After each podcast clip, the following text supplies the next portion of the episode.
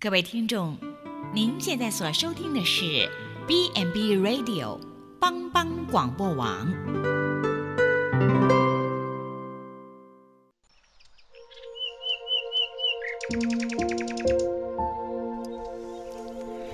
一日之计在于晨，一天的开始，愿你有好心情面对每一件事。今天的能量就在埔基早安咖啡。早安，大家平安。前阵子在台湾流行过一句话，就是在面对选举或者是比赛胜利的时候、得奖的时候，会说只要高兴一天就好了，接下来还要不断的努力。这听起来似乎有点道理，却显出了人生总是忧虑的时候多，喜乐的时候少。但是基督徒却是相反的。人生虽然有苦难，在耶稣里却有平安喜乐。一宿虽然有哭泣，早晨便必欢呼。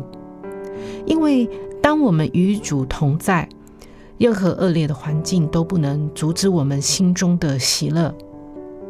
圣经里说啊，我的弟兄们，你们落在百般的试炼中，都要以为大喜乐。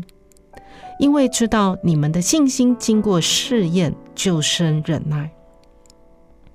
若入试炼时喜乐，哦，神期望我们把周围的试炼看为喜乐，是这样吗？什么原因呢？难不成为了要测试自己的性格，就去找一些试炼来吗？啊、不是，不是这样的。因为即使我们不去找，试炼也会找上我们，我们根本没有办法不遇到试炼。但是圣经里神的话告诉我们，就是各式各样的试炼都给我们机会，证明我们的信心和发现耐性。这就好像，嗯，一个不懂得游泳的人，如果他只是站在码头上欣赏海洋、欣赏深水。他是没有办法学习到游泳，他必须要弄湿他自己的身体，跳下海试试看。一个在海滩上的人是没有办法学会游泳的。我们的性格也无法从观众席上来形成摩塑成。但是，当我们靠着神勇敢进入这个充满试炼的世界。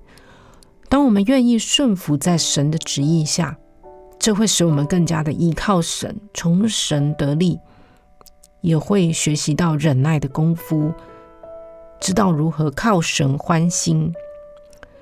亲爱的朋友，真正的喜乐不是改变环境，而是改变我们的心境。因为苦难和困难不再只是可怕而已。